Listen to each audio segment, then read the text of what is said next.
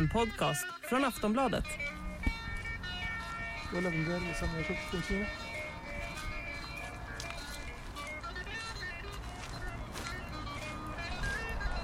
Jag kommer in här. Jag kan komma in och eh, öppna, öppna för dig. Och här har de eh, slagit sönder De har slagit eh, sönder det. Jag ska komma in och öppna här till dig. Ska du klättra in här nu? Ja. Nu går du in genom det sönderslagna fönstret. Ja. Jag som? På bara tre år stängde nästan samtliga skolor med muslimsk profil i Sverige. Mellan 2019 och 2022 förlorade runt 3 000 elever sin skolplats eller förskoleplats.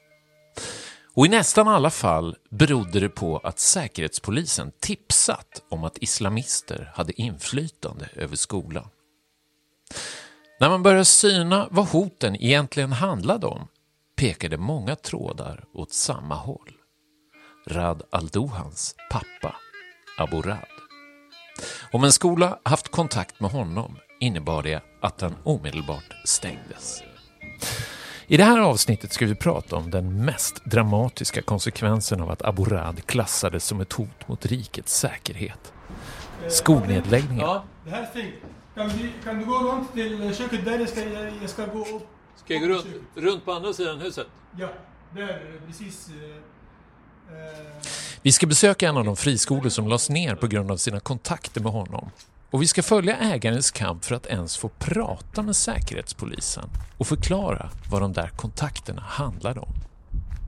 Och i en hemlig inspelning får vi höra en Säpo-agent berätta exakt vad som krävs för att klassas som ett säkerhetshot.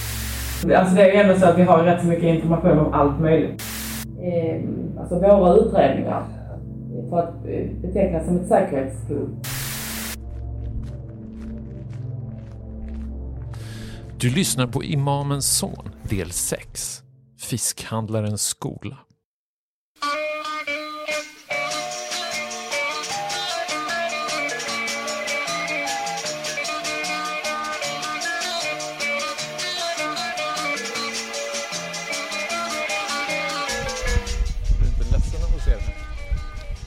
Jag är ledsen för svenska folket, inte för mig.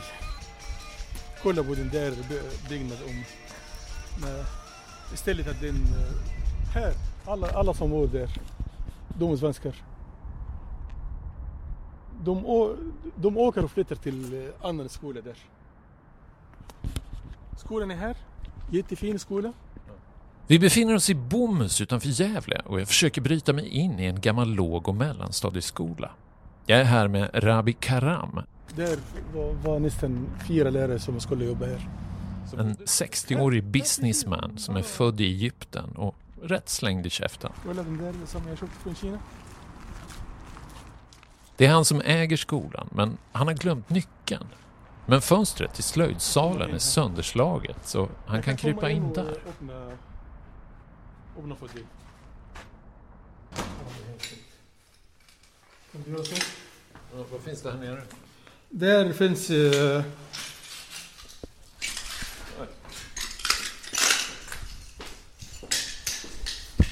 Vänta, jag måste faktiskt sätta på mig på handskar tänker jag sen. Tills för knappt ett år sedan bedrev Rabi Karam samhällsfarlig verksamhet här inne. Nya Kastets skola påstods indoktrinera barn till att bli radikala muslimer, salafister, kanske i slutändan terrorister. Anklagelserna började i lokalpressen men så småningom pekades skolan ut av Säkerhetspolisen som en farlig miljö. Det är svårt att förstå när man kliver runt i de vandaliserade salarna på jakt efter tecken på islamism.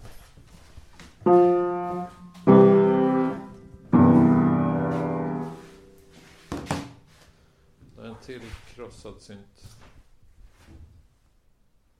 Finns ingenting i lokalerna som påminner om islam överhuvudtaget? du- ser det. Du ser det här. Har du hittat någonting? Har du hittat något? Nej. Kan du hitta något? Nej, jag ser ingenting. Finns ingen... Det var 80 procent av våra lärare, de var, de var svenskar. Och här är bibliotek. Biblioteket, har... Det var fullt med böcker här. Allt det där har kostat, kostat mig jättemycket. Sagoböcker. Står det här. Mm. Det är i alla fall några böcker kvar. Boken Flört och flä- fjärt och pillefjong av Dan Höjer och Gunnar Gräs.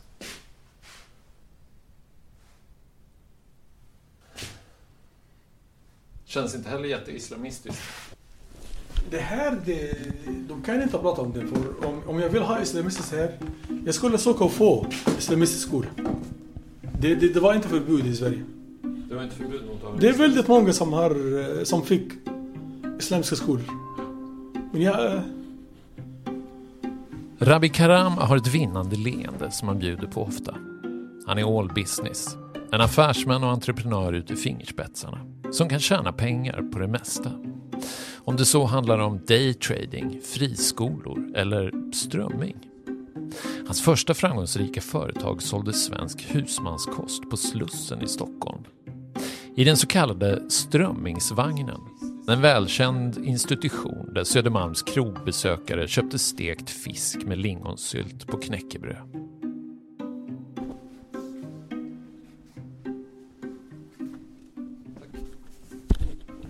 Nya Kastets skola bommade igen den 1 januari 2021. Och sedan dess har den vandaliserats i omgångar. Fram tills nu har byggnaden alltid använts som skola. En gång i tiden var den knuten till Korsnäs, det pappersföretag som var stommen i familjen Stenbecks företagsimperium. Och det var på sitt sätt en segregerad skola. Alla elever var barn till företagets anställda, både direktörerna och arbetarna som ofta invandrat från Finland. En gammal elev jag pratade med beskriver det som en Pippi Långstrump-skola.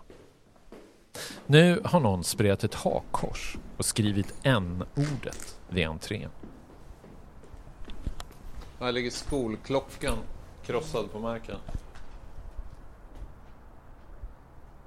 Trappuppgångarna är täckta med glas, alla inventarier är utrivna och sönderslagna. Investeringar för miljoner kronor har trampats sönder av ungdomar från Bomhus som haft tråkigt. Rabi har försökt sätta skivor för fönstren men vandalerna fortsätter att komma. I en sal ligger skolsköterskans journaler utkastade på golvet.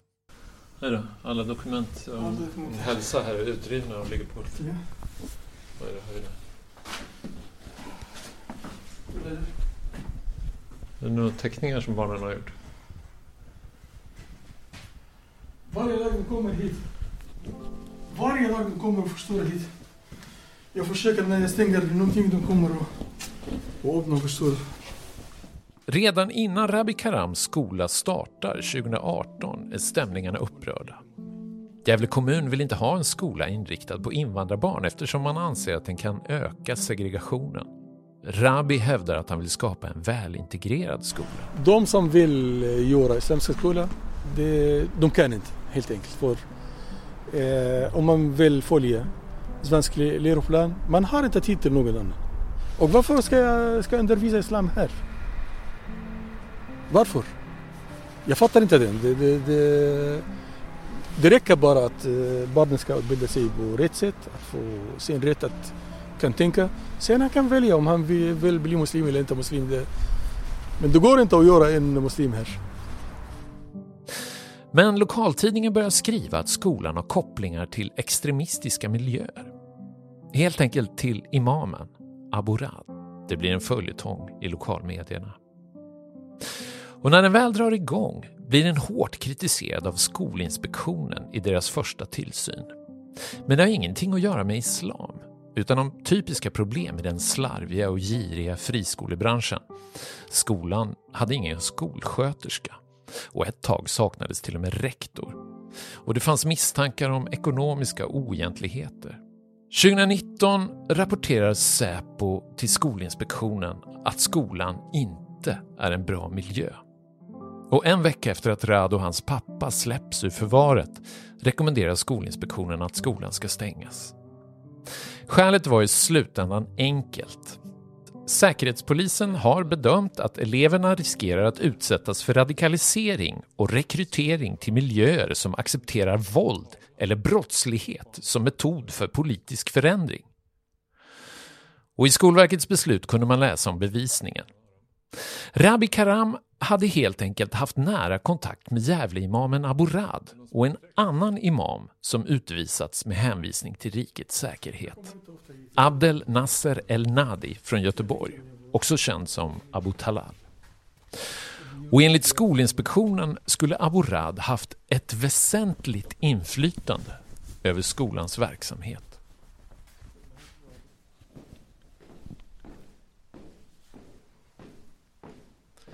Men enligt Rabi Karam stämmer inte det här. Och det här är första gången han berättar sin version av vad som hände. Jag kommer inte ofta hit, jag vet inte vad det är. Jag blir inte med vad, vad de gör. Och det gör ont i hjärtat om man...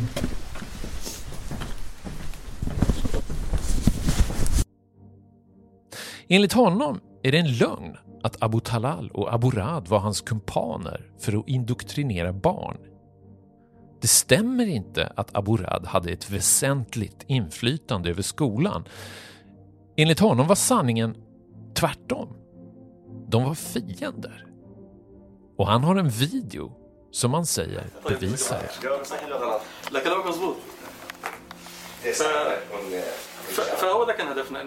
Rabbi Karam är som sagt all business. Om du frågar honom själv är han en mycket skicklig affärsman. Det var därför han kallades in att styra upp en skola i Göteborg som drevs av Abu Talal. Bägge kommer från Egypten och deras vägar hade korsats några gånger under årens lopp. Men Abu Talal visste inget om affärer. Han behövde en skicklig delägare. Först han var mycket rädd att, uh, att jobba med skolbranschen. Men efter att jag hade utbildat honom och lärde honom hur det fungerar, nu han kan den. Från början var de tre ägare de, de två de var inte rätt personer. De var inga affärsmän? Nej. Nej.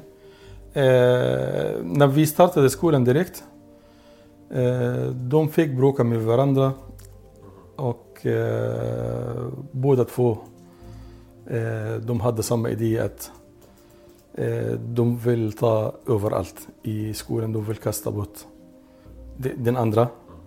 Men redan 2010 sparkas en av dem ut. Abu Talal vill ha verksamheten för sig själv, nu när den går hyfsat bra. Och några år senare hände det som Rabi känt på sig. Det var hans tur att petas från företaget.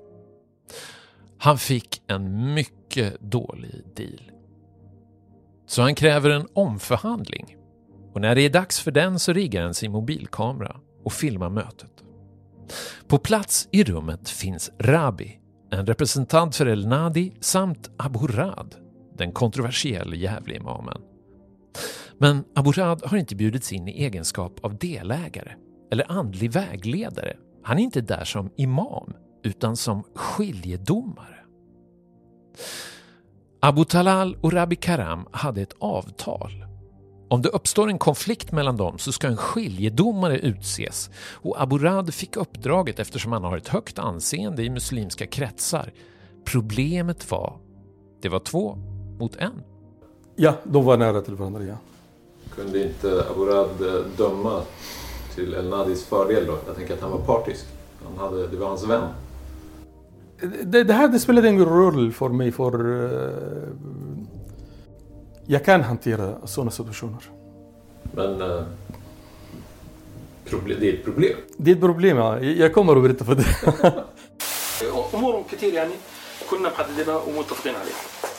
Men ingenting i förhandlingen handlade om islam. Bara om pengar.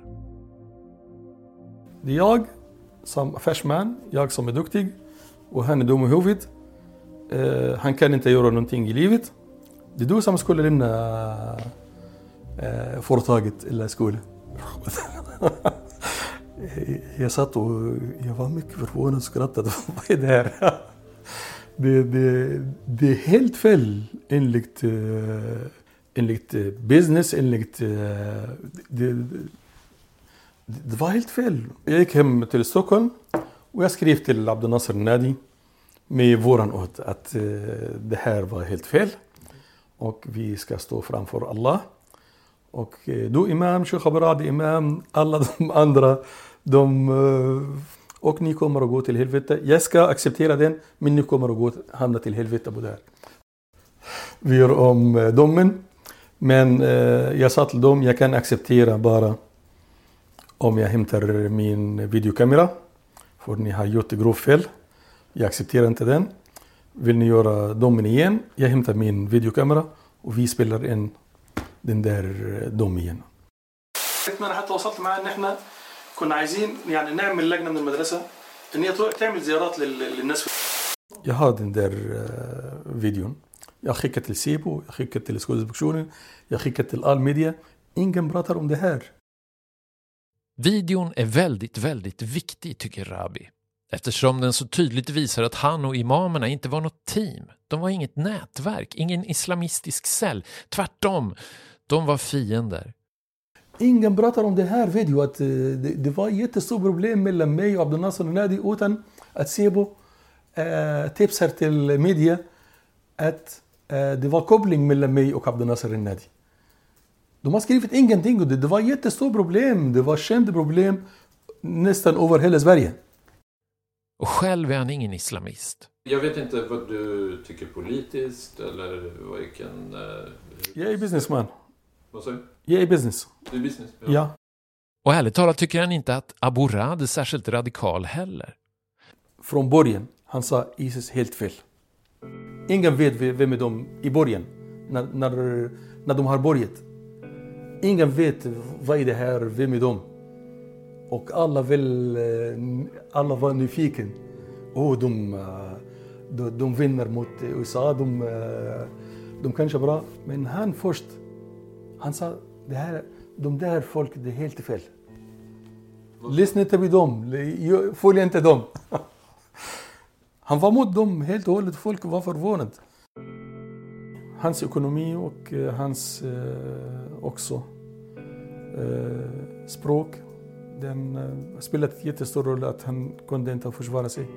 Hans ekonomi, hur menar du? Han, han har inte så mycket pengar. Att det, den där projektet, att han eh, lämnar svar på den där, de där forskare i universitet de har skrivit. Eller om han eh, skulle skriva en bok, svara vad de skrivit. Det, det kostar också. Fast hans definition av radikal är inte samma som min. Han sa, Sheikh Aburad, han är mot eh, homosexuell. Jag sa till honom, det är alla muslimer mot det här. Det är inte bara Sheikh Aburad. Det är våran troende. Förhandlingen landar i att Rabi Karam köps ut ur skolan i Göteborg. Han får ett byggföretag de ägt tillsammans och 5 miljoner kronor, men då kommer nästa problem. Men han har inte gjort.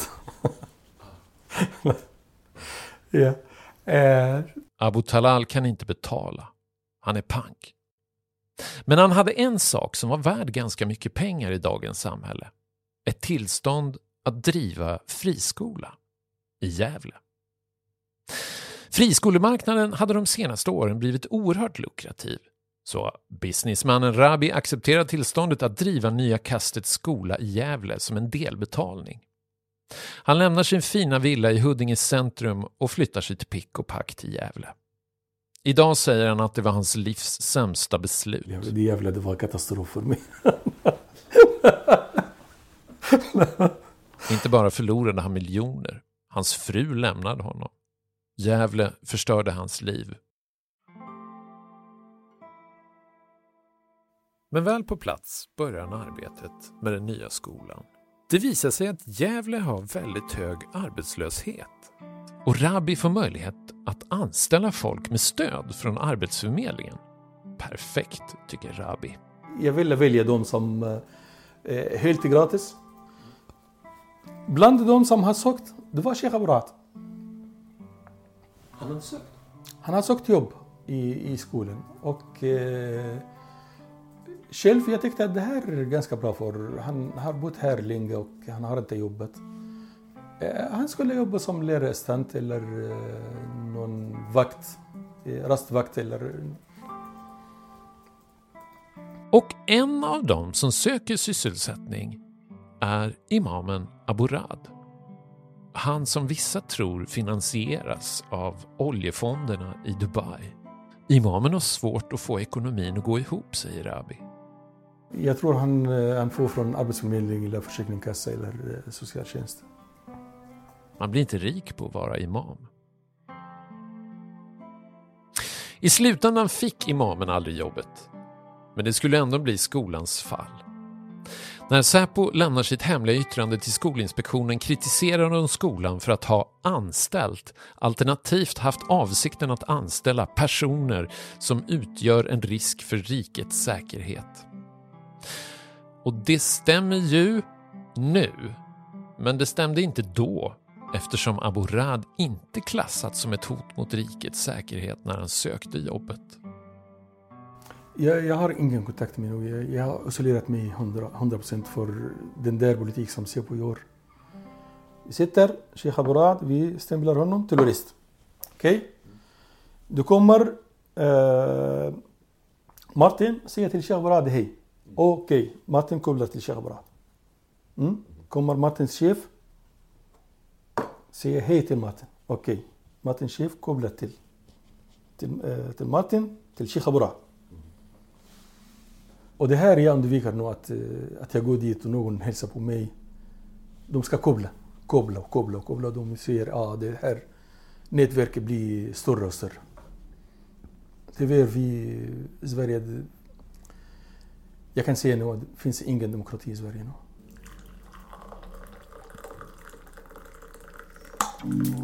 Skolinspektionen beslutar nu att stänga friskolan Nya Kastets skola i Gävle. Skolan har av Säkerhetspolisen kopplats till radikal islamism. Skolinspektionen stoppar verksamheten vid den kritiserade friskolan Safirskolan, tidigare Vetenskapsskolan i Göteborg. En av de radikala islamister som Säpo bedömt som säkerhetshot och som regeringen beslutat utvisa var tidigare VD för skolan. Två muslimska friskolor tvingas stänga. Mellan 2019 och 2022 stängs ungefär 13 muslimska skolor och förskolor i Sverige. Det finns en risk att eleverna på skolorna radikaliseras, säger Säkerhetspolisen.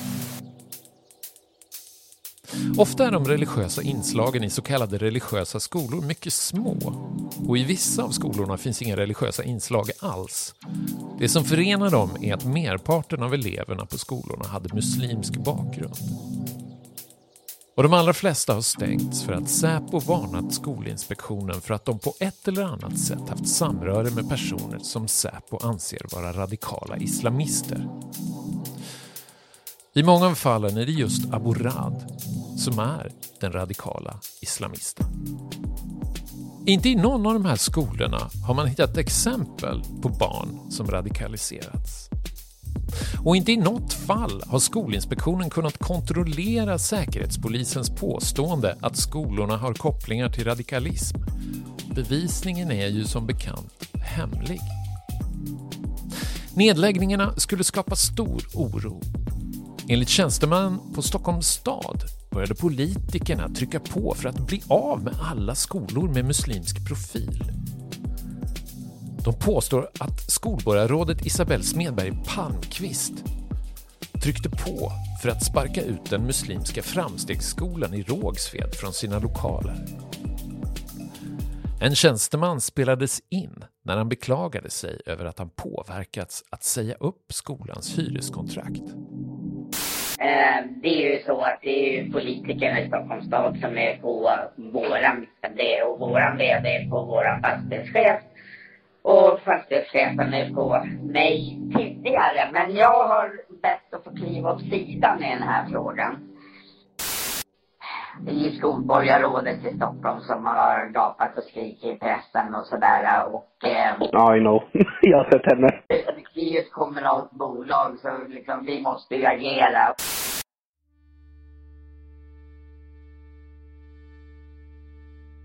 Och även på riksnivå började politikerna kräva att muslimska skolor ska stoppas.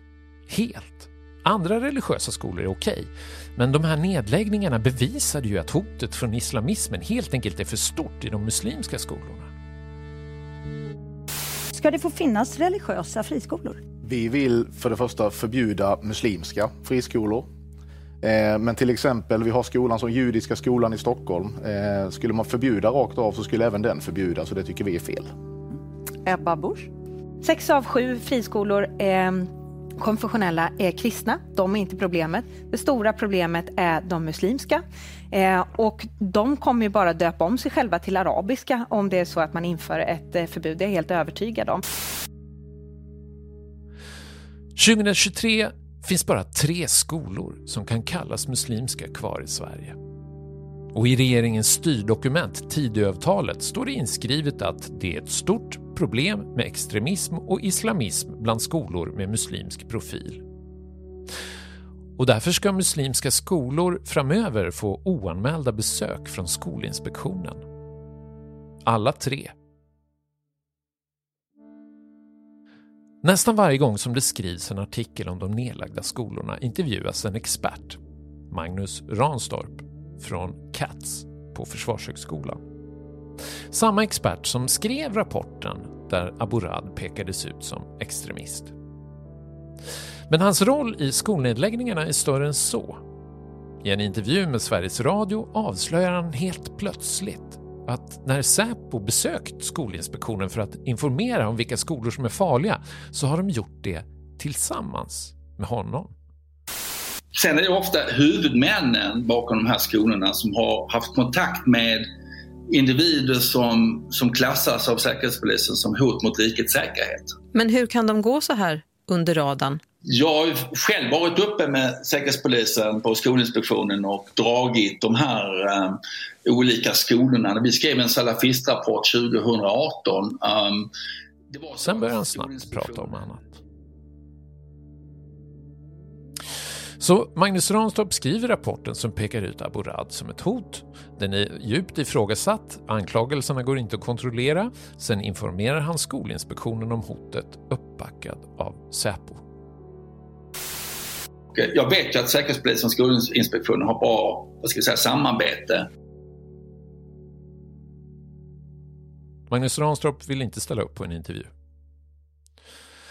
Sammanlagt blev 3200 elever av med sina skolplatser under de här åren.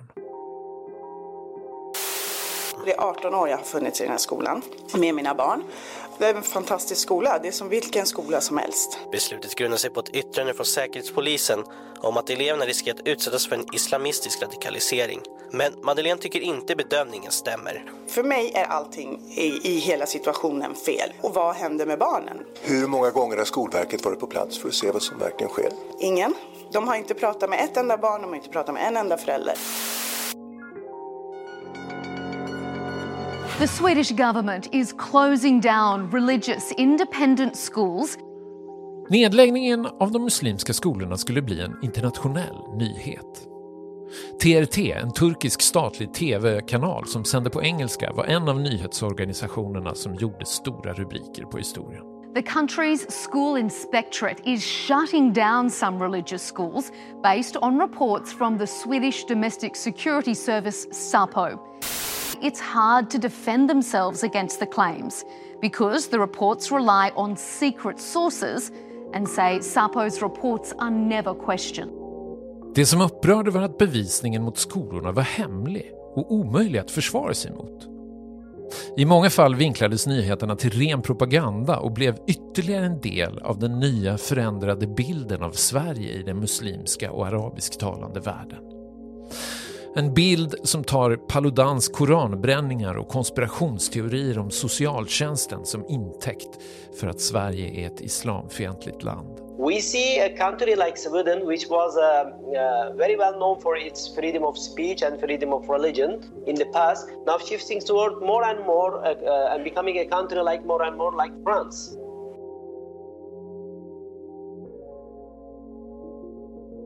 Skolnedläggningarna var en del av Säpos nya bredare strategi mot radikal islamism. Vi har en målbild på Säkerhetspolisen där vi har identifierat vad är de viktigaste förbättringar vi måste göra för att klara framtiden. Nummer ett och nummer två, tre och fyra på den listan det är samverkan, samarbete nationellt och internationellt. Genom att samarbeta med flera myndigheter så vill man klämma åt islamismen på flera fronter.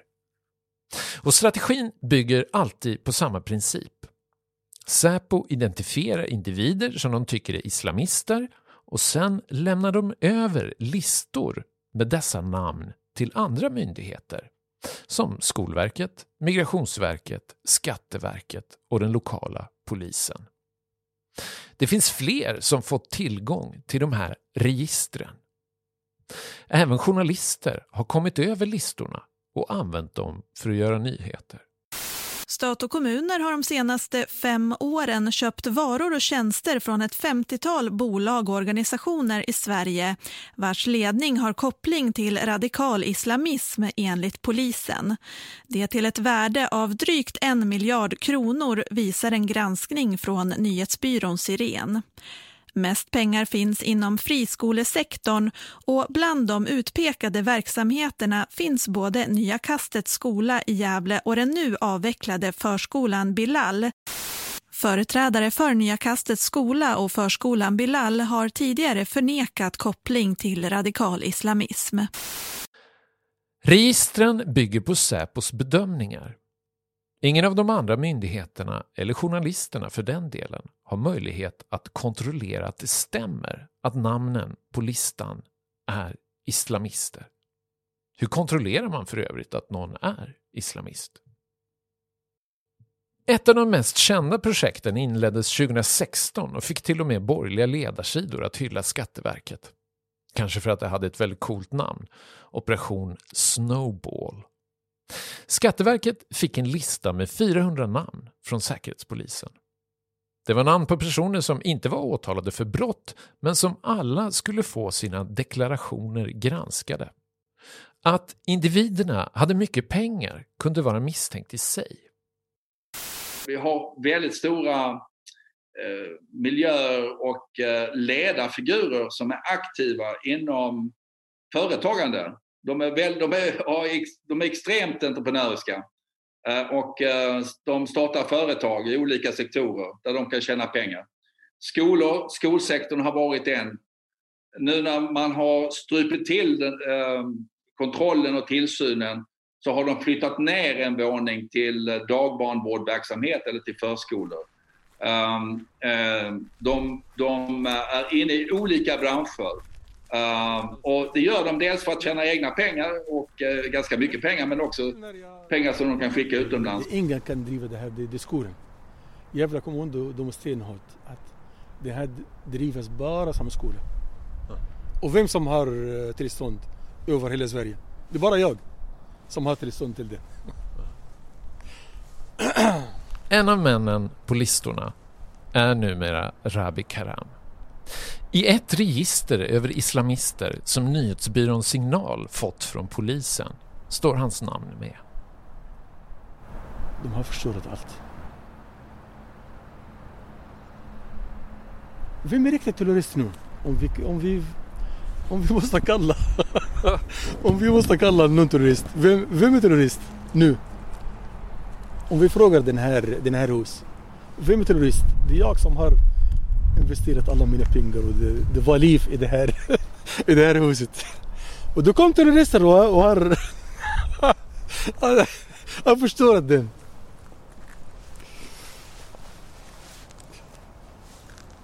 Här är riktiga terrorister. Jag tror på islam, han tror på så, han tror på så. Vi kan alla leva under demokrati och paraboli. Men du förstår det nu. Du förstår demokratin nu. De, ta, de tog bort demokratin från Sverige. Orkar du gå och rösta när det blir val? Nej, nej, nej. Jag tror inte på dem. Jag tror inte på dem alls. De bara ljuger. Men Rabi Karam har även varit inblandad i ett annat projekt som också anklagas för att vara ett dolt radikaliseringsförsök. De som bevakar islamism i Sverige har länge varnat för att radikala muslimer skulle försöka skapa isolerade enklaver. Alltså helt enkelt något sorts kalifat. Och 2018 när Abikaram ansöker om att han också vill starta en skola i Garpenberg utanför Hedemora så tas det som ett bevis på att det är sant. I media beskrivs det som att skolan hade tydliga kopplingar till islamisk extremism. Men just det här kalifatet skulle inte skapas med självmordsbomber och halshuggningsvideos utan med fisk och isbergssallad. Garpenberg, ja. Det är intressant. Det var Aftonbladet. Eh, någon dag den där fastigheten var dyraste och finaste fastighet över hela Europa. Den var internatskola. Jättefin, eh, jättefin fastighet som, eh, som tomt nu. Jag var på väg att, eh, att köpa den. Jag kan, jag kan fastigheten över hela Sverige. Och, eh, Stockholm, Göteborg, de, Umeå, de stora städer. Det är mycket folk där, finns inte jobb så. Och Sverige har jätte, jättemycket sådana fastigheter. Tomtfastigheter. Vad kan man göra för, för att använda de fastigheter som, eh, som inte fungerar idag och samtidigt hitta jobb till folk?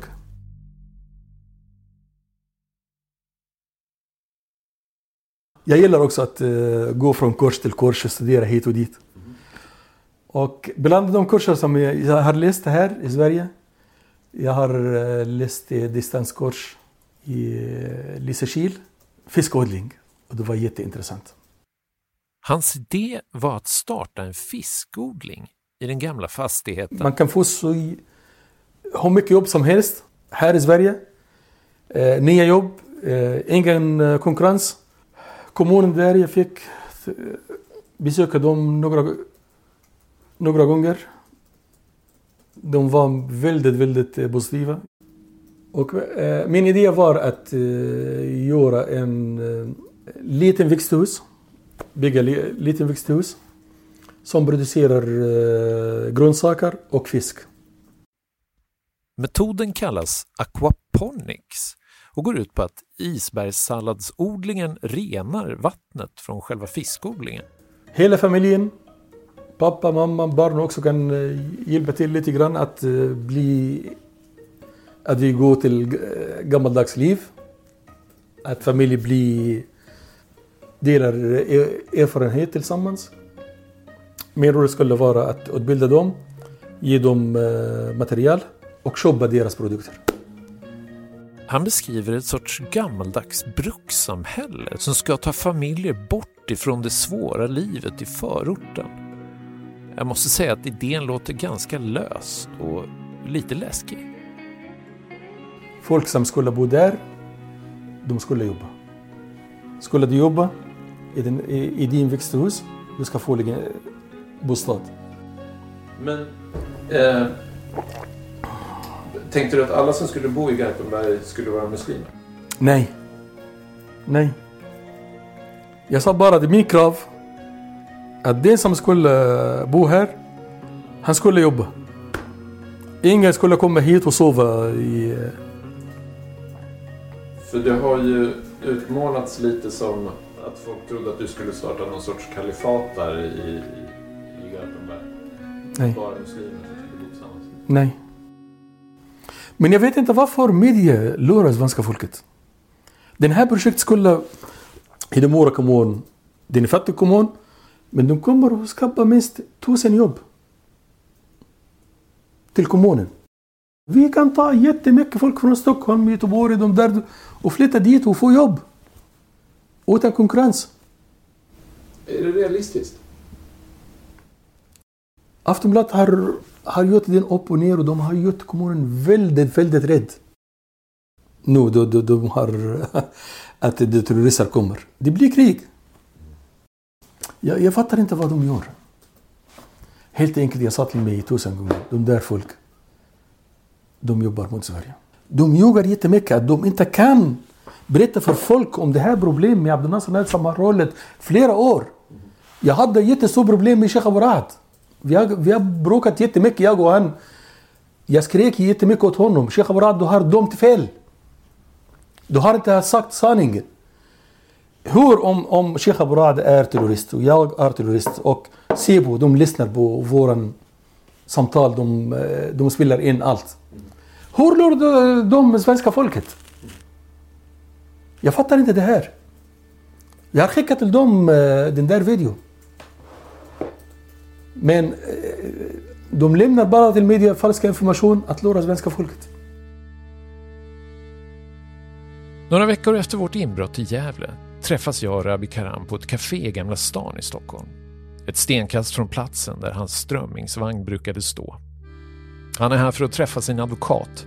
På grund av den ekonomiska granskningen från Säpo har han åtalats för bedrägeri. Han anklagas för att ha skrivit upp aktievärdet i Nya Kastets skola med 2,8 miljoner kronor. Själv menar han att det var motiverat eftersom han... Eh, jag hänger inte med riktigt. Han kommer att bli dömd för bokföringsbrott. Idag försörjer sig Rabi på att trada aktier på nätet. Han kan lära mig, säger han. Numera är han själv stämplad som islamist. Han står med på listorna som Säpo delar med andra myndigheter. Och Rabi insisterar fortfarande på att Abu Radi är en harmlös person. Väldigt många kommuner som eh, har bjudit eh, Sheikh Abu Radi till att ge att föreläsa och ge dem råd. Han har löst väldigt, väldigt många problem. Vi vet det. Han har till och med hört att IS hotat Abu Rad eftersom han var så tidig med att ta avstånd från dem.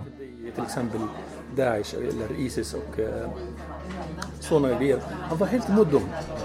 Han var helt emot att uh, någon går till uh, någon krig eller någon uh, gör någon fel här i Sverige och, eller att muslimer ska isolera sig. Han var helt emot det. Hans liv är i spillror. De har förstört hela mitt liv. Helt och hållet. Och han tycker det är djupt orättvist. Alla människor vet att Säpo är en av bästa säkerhetspolisen över hela världen. Men om de tänker med Abrad så där, de gör fel. För... Rabi har skickat sin video till Säpo. Han har ringt och mejlat. Han har mejlat 50 gånger. Och han har väntat. Men hittills har han aldrig fått träffa någon för att få en chans att förklara sin ståndpunkt. Under vår fika bestämmer vi att han ska göra ett försök till. Samma nummer här. Ja, okay. 70 Ja men precis. Men det där är nog växeln på... Det är växel ja men... Och nu följer ett val. Vill du tala med telefonist? Tryck 2. Vill du lämna tips? Vänlig app. Men den svenska byråkratin jobbar långsamt. Välkommen till Säkerhetspolisen. Jajsan, mitt namn är Rabi Karam, personnummer 61 1231. Jag har begärt att uh, träffa någon från Säkerhetspolisen för jättelänge sedan. Och jag vill gärna träffa någon i Säkerhetspolisen. Men vad gäller ärendet? Jag hade en skolan och Säkerhetspolisen tipsat till folk att den där är inte bra skolan, att tipsat till media, någon fel information om mig. Och jag vill rätta till den där informationen och varje gång jag ringer er, ni säger vi har inte någonting med dig, vi ska inte träffa dig. Jag vill veta varför. Vet du vem du har pratat med tidigare så jag vet? Nej, nej, jag fick ingen namn, nej. Nej. Okej. Okay. Uh, jag, jag förstår inte riktigt eh, vad ärendet... Det är inget migrationsärende, du har inte sökt? Nej, nej, nej, nej. Jag, jag, jag är svensk medborgare. Mm. Så det handlar om någon... Har du fått något beslut av något slag? Eller? Nej, nej, nej, nej. Det är bara att uh, Säkerhetspolisen följer, följer efter mig och lämnar fel information till media, till andra människor om mig. Och jag vill sitta med någon. Uh, vad har jag gjort? Vad, vad, vad är mitt problem? Säkerhetspolisen lämnar uppgifter om dig till andra. Var det det du sa? Ja. Okej, okay. ja det låter ju konstigt. Eh, jag, jag skickar samtalet vidare till en handläggare så kanske de kan söka. Jag kan inte söka någonting här. Jag... Och den svenska byråkratins telefonväxlar jobbar ännu långsammare. Säkerhetspolisen? Jajsan, jajsan. Mitt namn är Rabia Karam eh, och eh, jag ville träffa er för jättelänge sedan. Och in, till slut, i åtta månader sedan ungefär, eh, efter flera samtal med er, jag fick ett samtal. Vill inte göra det. Ja, nej. Jag har ju ingen aning om vad som har kommit överens om tidigare samtal, det, det vet ju inte jag. Kan du hjälpa mig att, eh, att jag träffar någon från Säkerhetspolisen? 61 12 31.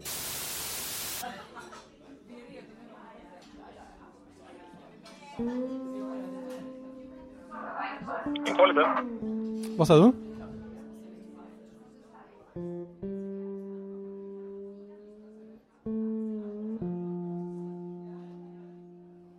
Ja, nu sitter vi och väntar ganska länge här.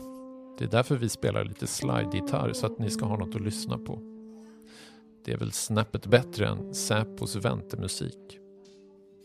Har jag sagt att det inte finns någon domstol eller annan instans att överklaga till om man tycker att Säpo har gjort fel bedömning? Om man anser att man felaktigt hamnat i deras register?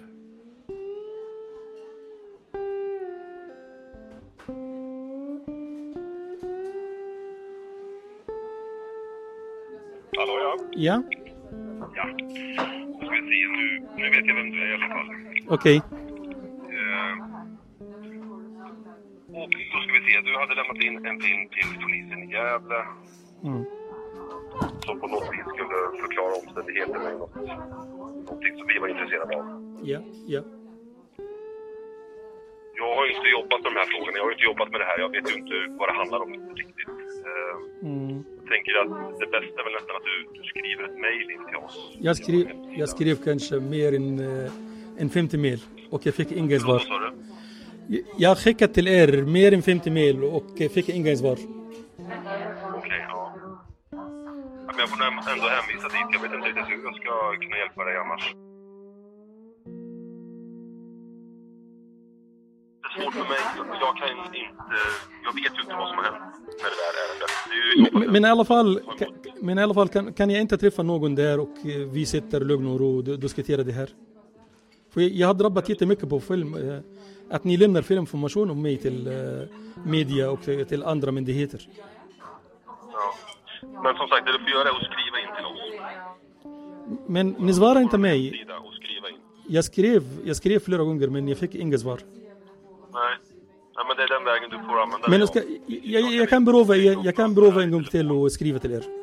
Ja, men gör det. Ja, jag ska göra det. Bra. Tack så mycket, hej. Hej. De vill inte träffa mig. Hur kändes det där? Va? Hur kändes det där? Det är som vanligt. Det var varje gång sådär. Han, eh, en inspektör där, han, kan inte, han vill inte boka tid. Det är väldigt, väldigt lätt att klassas som en hot mot rikets säkerhet. Det tycker till och med Säpos egna medarbetare. Det är i alla fall vad den här Säpo-agenten säger. Så våra utredningar, för att eh, betecknas som ett säkerhetshot i Sverige så räcker det ganska, det är inte sådär jättemycket som krävs. Alltså man, man kan inte umgås med vilka Det här, det här är Sverige, det här är inte i Syrien, vet du. Nej. Faktum är att det räcker med att träffa en annan person som är ett säkerhetshot för att själv bli ett. Det vet Abdi från Landskrona. Han blev klassad som ett säkerhetshot av Säpo efter att ha spelat paintball med en bekant. Abdi här. Tjena, Martin här. Hej. Tjena Martin, läget? Det är bra. Själv då? För åtta år sedan tackade han ja till att hänga med till paintballbanan i Löddeköpinge med en gammal bekant som gått i parallellklass på gymnasiet.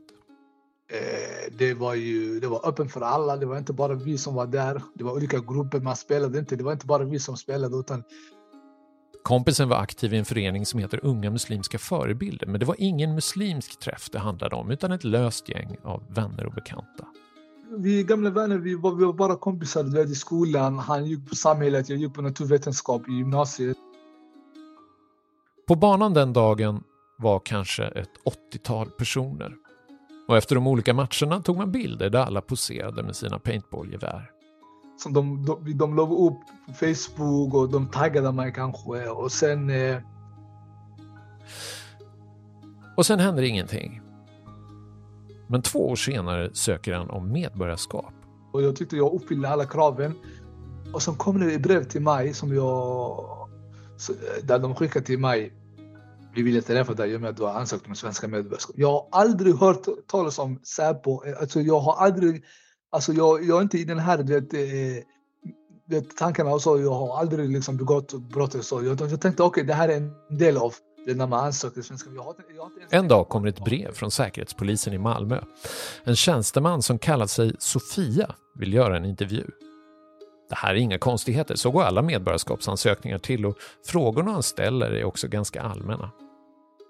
Och så sa hon till mig första intervjun liksom, ja, eh, ja jag, har, jag har fått bra bild om dig, du kan gå. Och sen efter några veckor så ringde hon mig igen och så säger kom jag vill träffa dig igen.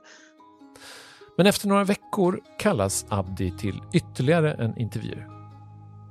Och nu vill Sofia fråga om en annan sak. De där bilderna från Löddeköpinge. Ja, då visade hon den här bilden. Och så hon frågade mig, du vet, känner du de här killarna? Och så, vet, vad gör de där? Såg de något konstigt? Vet, till exempel har de sagt Allahu Akbar eller någonting? Jag, sa, jag, jag kommer inte ihåg, jag hade, alltså, det var allmän klass, jag kommer inte ihåg vad som hände. Alltså, det, och jag knappt känner igen, alltså jag känner inte de här människorna. Jag känner bara den här killen och så de två andra som var grannarna, somalierna, som var mina grannar också, som var också med. Med på en av bilderna är nämligen en person som varit i Syrien och slagits för Islamiska staten. Vem det är, det får inte Abdi veta. Så det var bara den här bilden de hade frågor om. Inget annat om mig själv. De vet ju så jag, har inte, alltså jag har inte gjort någonting, jag har inte alltså extrema idéer, alltså tankar och så. Det var bara den här bilden. Så tänkte jag, okej, okay, det är jättekonstigt. Ska jag liksom äh, veta äh, alla runt om mig och så vad de gör och håller på med? Och så. Jag sa till henne, snälla, är det något som jag har sagt eller gjort? Och jag lovar, jag sa till henne, jag visste ingenting om de här människorna. Han får avslag på sin medborgarskapsansökan. Motiveringen är säkerhetsskäl. Abdi är helt ostraffad. Han har ett fast jobb, han har bott i Sverige i 16 år, han har inga skulder och inga som helst sympatier för våldsbejakande extremism. Han hatar islamism, säger han. Men vänta, vänta, vänta. Vad sa du nu? Alltså efter, efter det här, du, du bröt kontakten med din kompis som bjöd dig på Ja, ja. Allt, alltså, alltså, alltså, alltså, han bjudit in mig fotboll. Vet, jag bor i samma stad. Vet. Han bjuder in mig fotboll, vi spelar fotboll. Jag bröt allt kontakt med till och med mina komp alltså, min kompis som bjöd in mig. Mm. Tänkte, okay, och det, det känns konstigt. Han sa till mig, vad är det med dig? Vad händer? Men jag har inte berättat. Jag sa okej, okay, alltså, för jag vet inte om det är han, om det är någon annan. Jag vet inte. För att de såg bara den här bilden, det är någon som har åkt liksom och så. Eh, okej. Okay. och du vet fortfarande inte vem det är? Jag vet inte faktiskt fortfarande vem, vem är det som har åkt. Han uppfyller alla förutsättningar för att få medborgarskap. Och det var bara det där fotot som var orsaken. Kan vi vara säkra på det? Jo, den här gången kan vi faktiskt vara ganska säkra på det. Abdi spelade nämligen in det andra förhöret med Säpoagenten i Malmö, Sofia så mycket för. Eh, och där var lite mer som som inte riktigt stämde Han satte på inspelningen på sin telefon och lät den ligga lite diskret på bordet framför honom. Och det enda Sofia ställer frågor om är just fotot från paintballbanan i Löddeköpinge. Eh, vi vet ju att personer på denna bilden har varit nere i Syrien stridit. Okej. Okay. Jag, jag lovar, jag vet inte. Jag ska vara ärlig mot dig. Eh, och att umgås med sådana personer. Ja. Det ja. kan vara ett... Eh, Tecken på att, ja, jag vet. Ja, det kan vara ett skäl för avslag också eftersom eh, umgås man med massa ja, sådana personer ja, ja, så, och, och just så att... Sen säger Sofia det som ni säkert gissat för länge sedan. Men det är första gången någon anställd på Säpo erkänner det. På band. eftersom du umgås, eller är på den bilden, Ja. då måste vi utreda det. Du söker ett medborgarskap. Det är vår skyldighet att göra. Det är vår uppgift, alltså arbetsuppgift. Men, ja, men, det- men så, som, senast som jag har läst det, alltså, eh, Migrationsverkets krav, då ska man inte ha begått ett brott och, eh, och så vidare och så vidare. Eller misstänkt. Jag är inte ens misstänkt. Jag har inte gjort någonting. Jag är fri man. Jag, jag jobbar. Jag, det, jag gör mig skyldig. Men, alltså, det, hela, det blev konstigt faktiskt när jag berättade för min familj och det har påverkat mig. Så jag tänkte, det, det är den sista broschyren, alltså jag är den sista broschyren, alla de du vet liksom, det är sista broschyren du, du kommer bli misstänksam av, du vet. Men allt kan hända, man vet aldrig. Alltså just när det gäller medborgarskap, det, det är ganska höga krav. Ja, ja. Ehm, det, det, det räcker med att alltså, olika misstankar, det räcker olika. Och, och i, i vår, vår, eh, eh, alltså våra utredningar för att eh, betecknas som ett säkerhetshot i Sverige så räcker det ganska, det är inte sådär jättemycket som krävs. Alltså man, man kan inte umgås med vilka Det här, det här är i Sverige, det här är inte i Syrien, vet du. Nej, men Det är, alltså...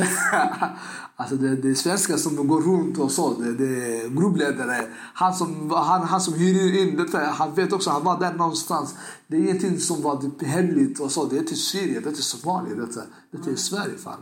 Alltså det, det är ingenting som alltså, det, det, det är ett skämt alltså. Att, att, att, att bara det, en bild kan göra så här, alltså så stor grej liksom. Du blir inkallad två intervjuer och så. så jag, jag är förvånad om jag ska vara ärlig. Men det är väl att gör ett bra jobb.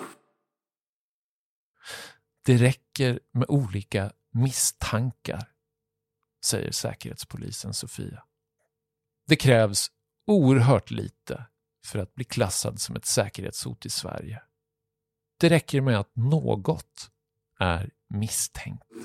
Men som, som jag sa, jag fick ett väldigt bra intryck av det. Och, eh, men Och då är ett foto tillsammans med fel person mer än tillräckligt. Om jag hade vetat att någon har åkt ner där, till Syrien också. Jag har aldrig varit med faktiskt i den bilden. Alltså. Det, det bara blev så. Alltså för att man, alltså, för jag är emot alltså, att man ska åka ner där nere. Alltså, jag, för jag, du vet, varför ska man åka ner? Jag är från, alltså, jag är från inbördeskrig. Jag, jag är flytt från krig. Varför ska jag åka tillbaka till krig? För i Abdis fall hade Säpo inte någonting mer som de var intresserade av. Ja, men jag har faktiskt inte... har inga fler frågor. Men... ehm, Berätta, hur har det här förändrat ditt liv? jag, jag litar inte på någon. Jag tar inte bilder. Jag litar inte på någon. Jag tar avstånd från allt och alla. Alltså, jag, jag, alltså konstigt, vet du, jag har min mamma, jag har syskon här. Alla tittar konstigt på mig. För att, du vet, för att nu du vet när man samtalar med dem och säger, du vet, och de säger har du gjort något? Är det något som du har gjort som du inte vet? Och jag säger nej, jag, det här är jättemärkligt jag känner mig lite nu, jag är faktiskt rädd. Jag går moskén, du vet, jag bara ber, jag kan inte snacka med någon. Jag vet inte vem man ska prata med, vet, vad folk har i bagageluckan. Det vet man inte ju. Alltså jag, jag är rädd nu alltså. Jag vet inte vad jag ska göra För faktiskt. du är rädd att, att träffa fel person i, i moskén? Liksom. Exakt. Ja. Du vet, Och det, för- för säg, att, vadå, eh, du, du tror att din mamma inte litar på dig? Det, det är exakt, det- alltså, hon litar på mig såklart, men ibland när vi har samtal och sånt, när, man, när vi samtalar, så känns det liksom, hon säger liksom Abdi, alltså, vad, vad är detta? Alltså, alltså, vad, vad, vad säger de när du har träffat dem? Alltså, det jag har sett den här bilden. För, för det, det har gått nu sju år. Har de, har de svarat? Har de sagt någonting? Vad är detta? Kan du gå? Du vet, och, ska vi anlita en ny advokat? Alltså, alltså det är märkliga, märkliga alltså, du vet, situationer som den har skapat för mig. Alltså, att jag inte litar på någon. Alltså, den här tilltron till samhället också. Det kommer hela tiden sådana situationer när man är deprimerad, när man tänker vad kan jag göra det här? Jag kan, alltså, jag kan inte bemöta det som läggs till last i mig.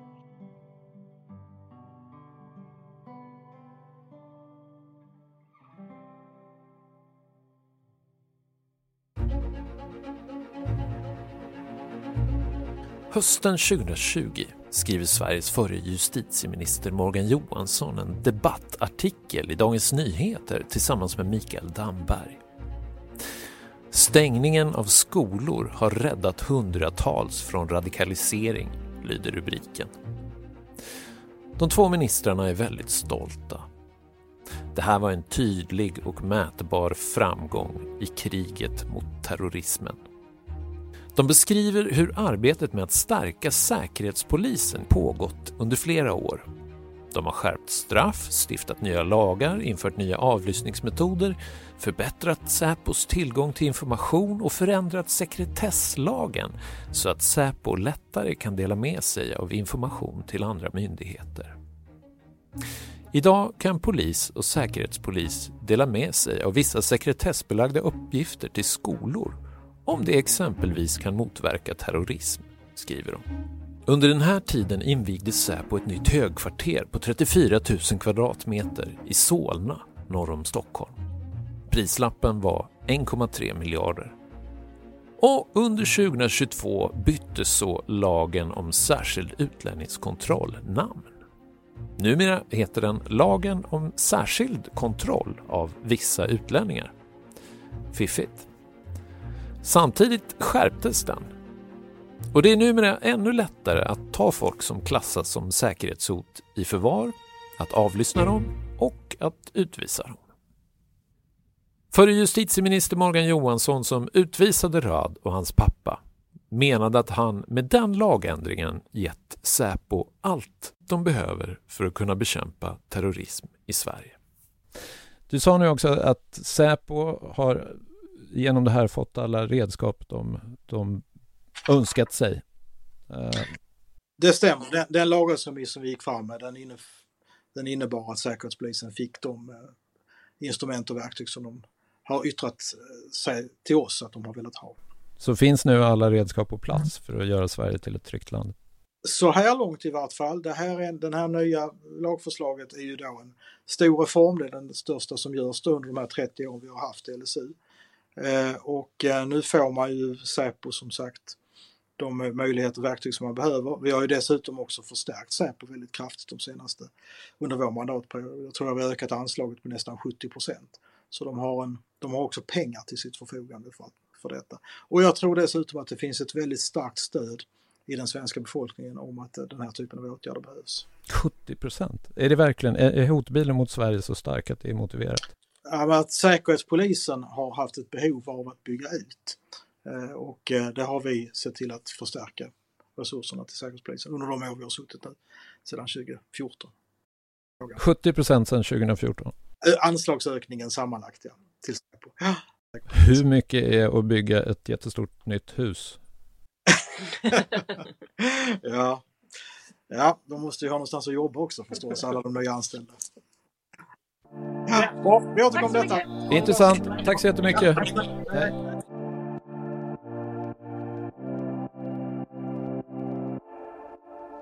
Du har lyssnat på en podcast från Aftonbladet. Ansvarig utgivare är Lena K Samuelsson.